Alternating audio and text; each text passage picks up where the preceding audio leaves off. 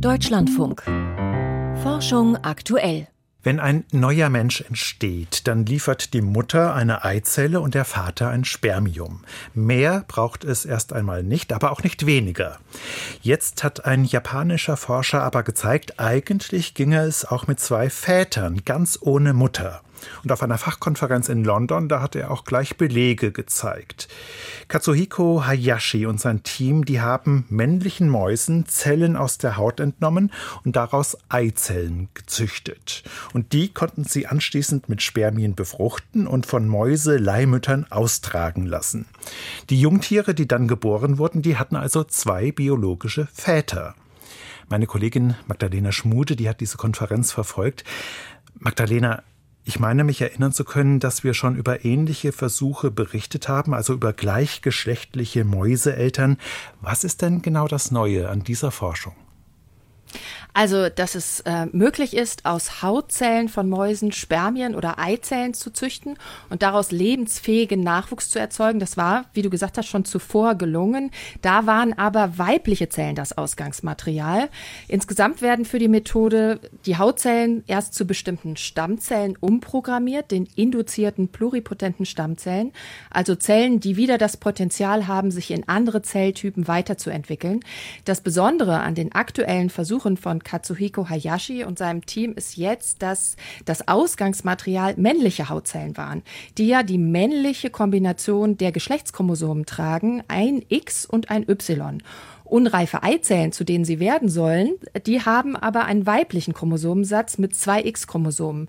Und diese Umwandlung von XY zu XX, die ist jetzt zum ersten Mal gelungen. Die Umwandlung ist gelungen, aber ich habe noch nicht ganz verstanden, wie das im Detail funktioniert. Ja, können wir uns mal Schritt für Schritt angucken. Ähm, als erstes mussten aus den männlichen Hautzellen das männliche X-Chromosom, das musste entfernt werden äh, aus den Hautzellen und den erzeugten Stammzellen. Laut Hayashi war das relativ unkompliziert. Ähm, danach besaßen diese Stammzellen dann nur noch ein X-Chromosom, also den, hatten den Chromosomensatz X0. Ähm, der nächste Schritt war der schwierigste Schritt, nämlich das X-Chromosom zu verdoppeln. Das haben die Wissenschaftler letztlich aber auch geschafft, indem sie ein zweites X-Chromosom aus einer anderen Zelle übertragen haben. Sie haben es sozusagen ausgeliehen.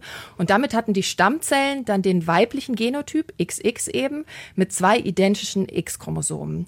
Diese Zellen wurden dann zu den unreifen Eizellen umprogrammiert und in einem speziellen Kultursystem, das den Eierstock nachahmt, zum Ausreifen gebracht.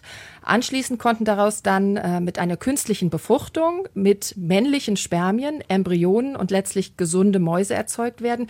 Gesund heißt in dem Fall, they looked okay, also sie sahen gesund aus. Das hat Hayashi selbst äh, dazu gesagt. Diese Mäuse konnten aber auch selbst eigenen Nachwuchs bekommen.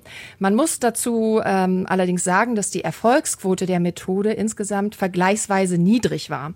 Aus 600 Embryonen äh, wurden letztlich nur sieben lebend geborene Mäuse. Das ist gut ein Prozent. Bei normalen Mäuseeizellen liegt die Quote laut Hayashi bei etwa fünf Prozent. Ähm, die Daten insgesamt waren jetzt, sind jetzt auf der Konferenz vorgestellt worden. Sie sind schon bei einem Fachjournal eingereicht, aber sie sind noch nicht begutachtet und veröffentlicht worden. Das ist noch eine kleine Einschränkung. Klingt kompliziert, diese Methode, aber offenbar funktioniert sie ja bei Mäusen. Jetzt könnte man mhm. sich ja überlegen, ob sie auch auf Menschen übertragbar wäre. Also zum Beispiel ein Kind von zwei Vätern und einer Leihmutter. Ist das denn denkbar? Das ist theoretisch denkbar. Die Forschenden arbeiten da wohl auch dran. Aber mit menschlichen Zellen ist das deutlich schwieriger als mit den Mäusezellen. Bisher ist es mit menschlichen Zellen auch noch nicht gelungen, aus induzierten Stammzellen künstliche Eizellen herzustellen und sie auch ausreifen zu lassen. Man könnte mit der Verdopplung des X-Chromosoms aber zum Beispiel Frauen mit einer Monosomie helfen, also einer Chromosomenstörung, bei der in den Körperzellen nur ein Chromosom vorliegt. Das ist beim sogenannten Turner-Syndrom der Fall. Diese Frauen können selbst keine funktionsfähige leistungsfähigen Eizellen bilden, weil das zweite X-Chromosom fehlt. Und eigentlich ist das das Ziel seiner Arbeit, sagt Katsuhiko Hayashi. Vielen Dank, Magdalena Schmude über zwei Mäuse, Männer und ein Baby.